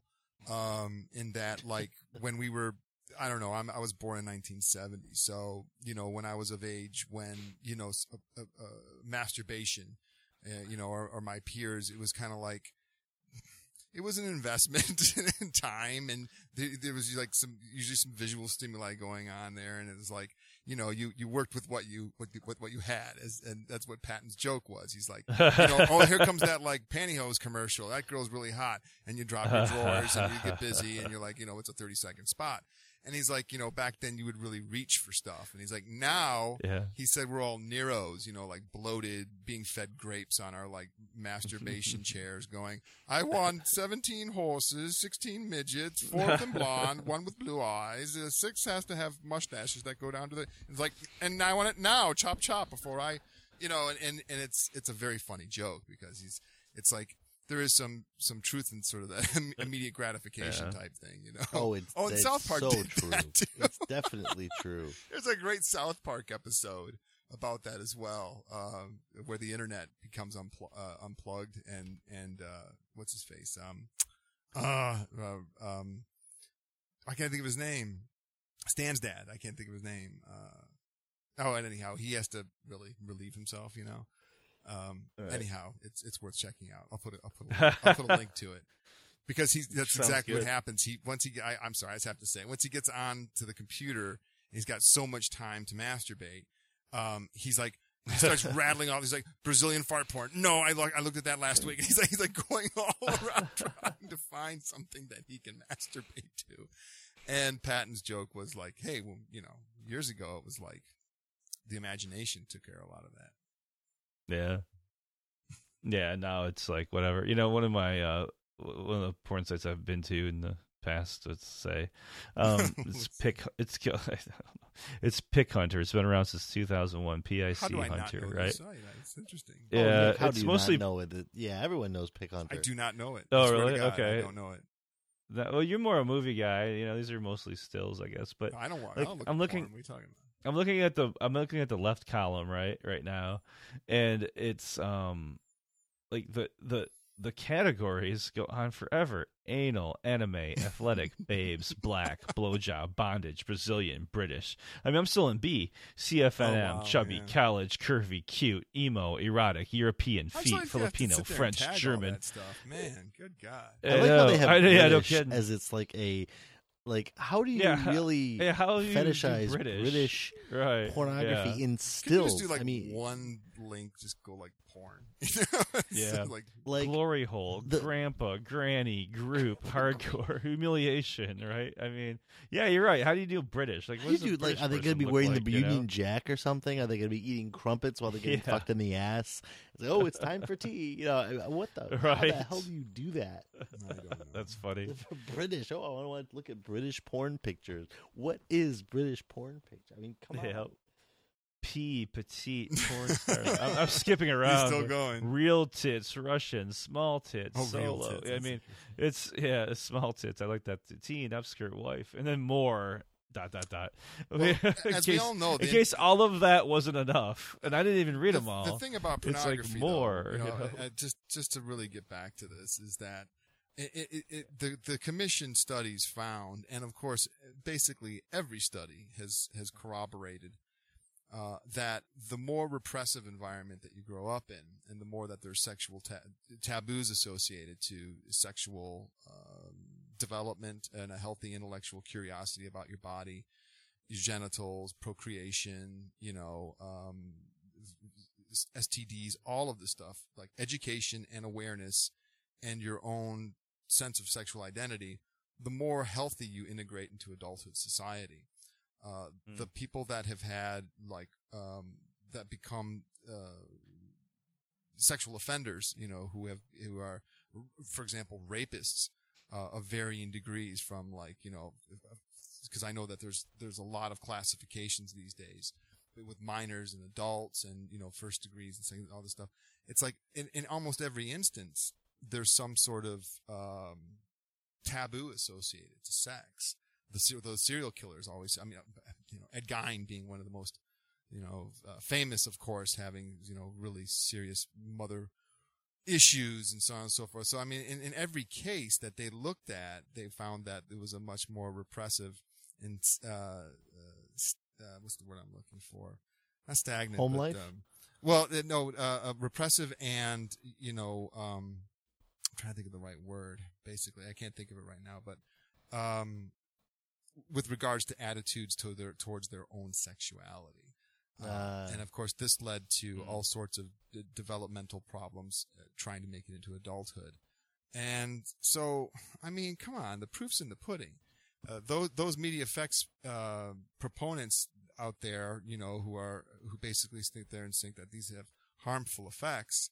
Um, you mean that the, it just doesn't wash? I mean, the old joke is then if that's the case, why not just show Disney films in prison all day long and it'd have the same effect? All these hardened criminals would come out totally cured because Mhm. nobody becomes something simply by watching or reading anything. You don't become a Right, sadomasochist or a homosexual by reading something or looking at something. And that's basically the crux of the argument.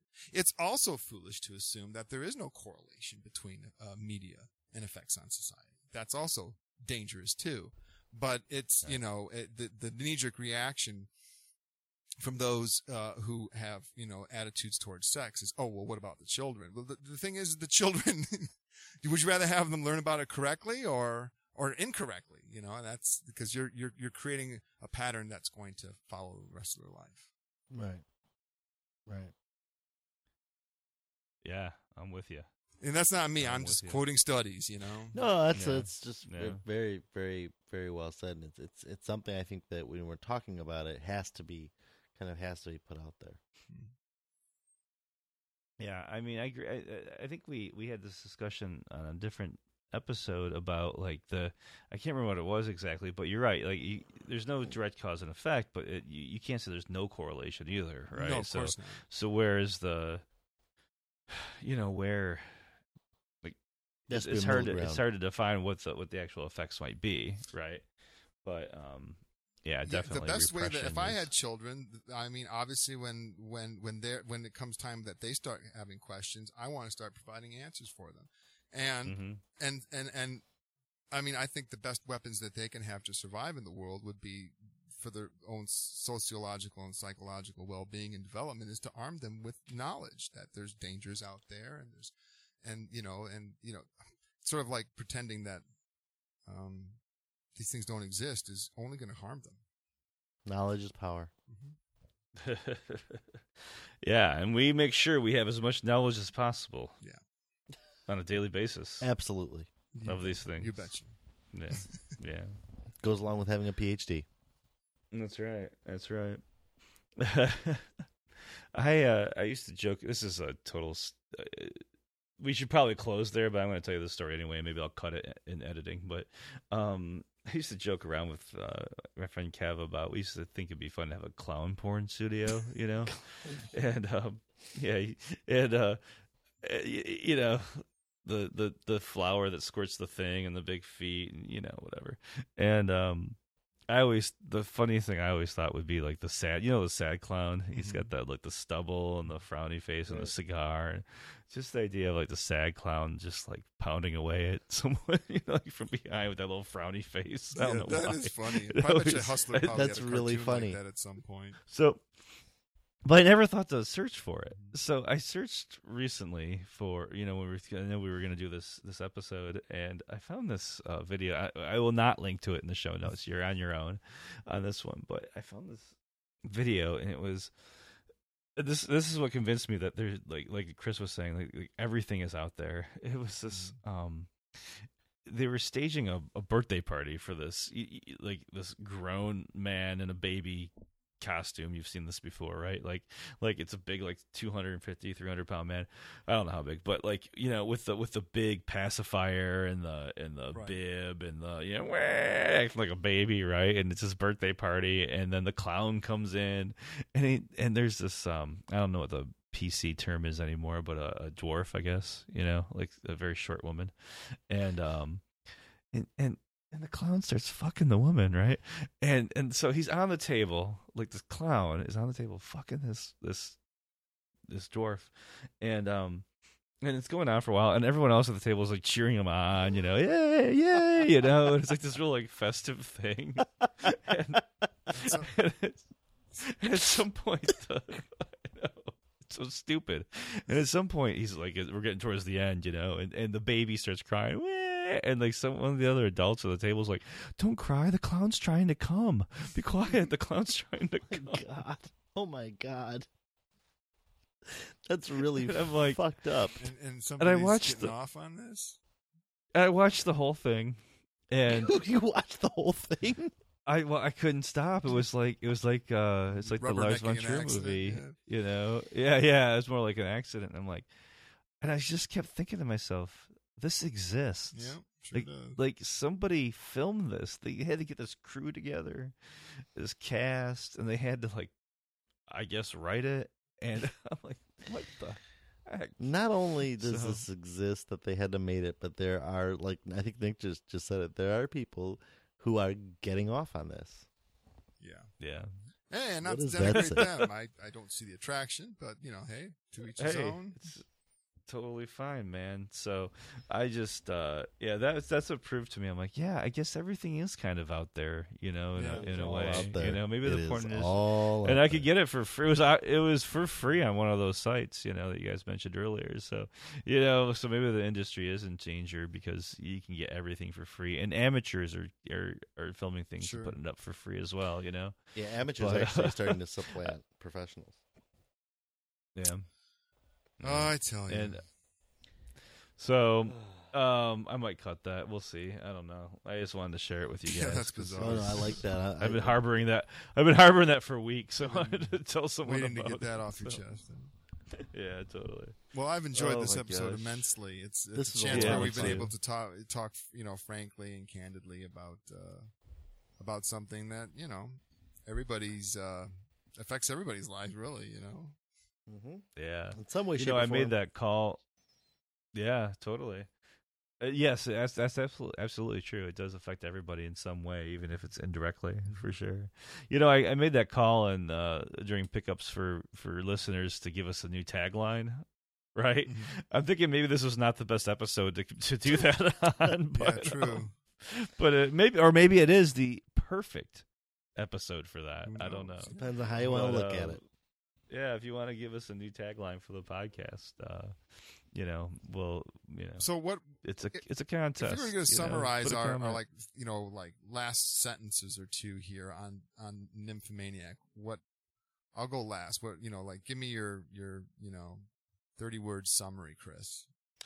Oh, my like, thirty. You know, uh, you're, you're like you know your your uh, level of um, of endorsement to it to people who are listening. oh, oh, okay. Well, um, I would say brilliant. I Mhm. would say, uh, very, very intelligent. I'd say be prepared. Mhm. Uh, just, just be aware of what you're going into and um, what this is going to do to you, and you're gonna, you're gonna enter this film, um, with with a different you know background and experience when it comes to pornography sexuality so just be aware of that but as long as you're aware of that as long as you're prepared for what you're about to see i'd say it's just a, a very very powerful text so enjoy What about you, Eric? I'd say it's typical Lars von Trier, ambitious, challenging, and completely inept when it comes to handling um, character development and actors. Uh, but that said, it has an interesting narrative arc, and it has enough has enough good points to it. You know, good good pieces that it might be worth seeing. very lukewarm. I'm very lukewarm on the film. Nick. I would say uh, I'm kind of right in between the middle, uh, right in the middle with you guys. I would say the first word I would use would be unique. Uh, no other film. I mean, unless we're talking about like you know big long treatises like Shoah or Sorrow and the Pity. Those deal with the Holocaust, though. I mean, but like you know, we're talking about like long volumes dedicated to a single topic. Uh, really, I can't think of a piece quite like this, you know, or you know, so like the Decalogue or something. I mean, like the Nymphomaniac certainly is unique. Uh, I loved part parts of it, and also felt that you know, be prepared for clumsy handling of things. And I think Eric really put his finger on it best when he said just parts are forced into the narrative rather than like uh, having something flow at points. He'll like just throw the square peg into the round hole just because it has to be in there. And it's like, I, Yeah. that kind of hurt. And of course the ending just, no, sorry. there you go. So yeah, I think that's a good good summary. Um, if you want to chime in, that's a wrap show.com. You can leave comments. You can find us on Facebook. We have a Twitter presence, uh, Wrap Podcast. Uh, you can, you know, find us, comment, engage, let us know what you think. Uh, and uh, we'll we'll see you next time. For that's a wrap. I'm Eric Marshall. And I'm Nick Schlegel. and i'm chris gullen Cut. That's a wrap.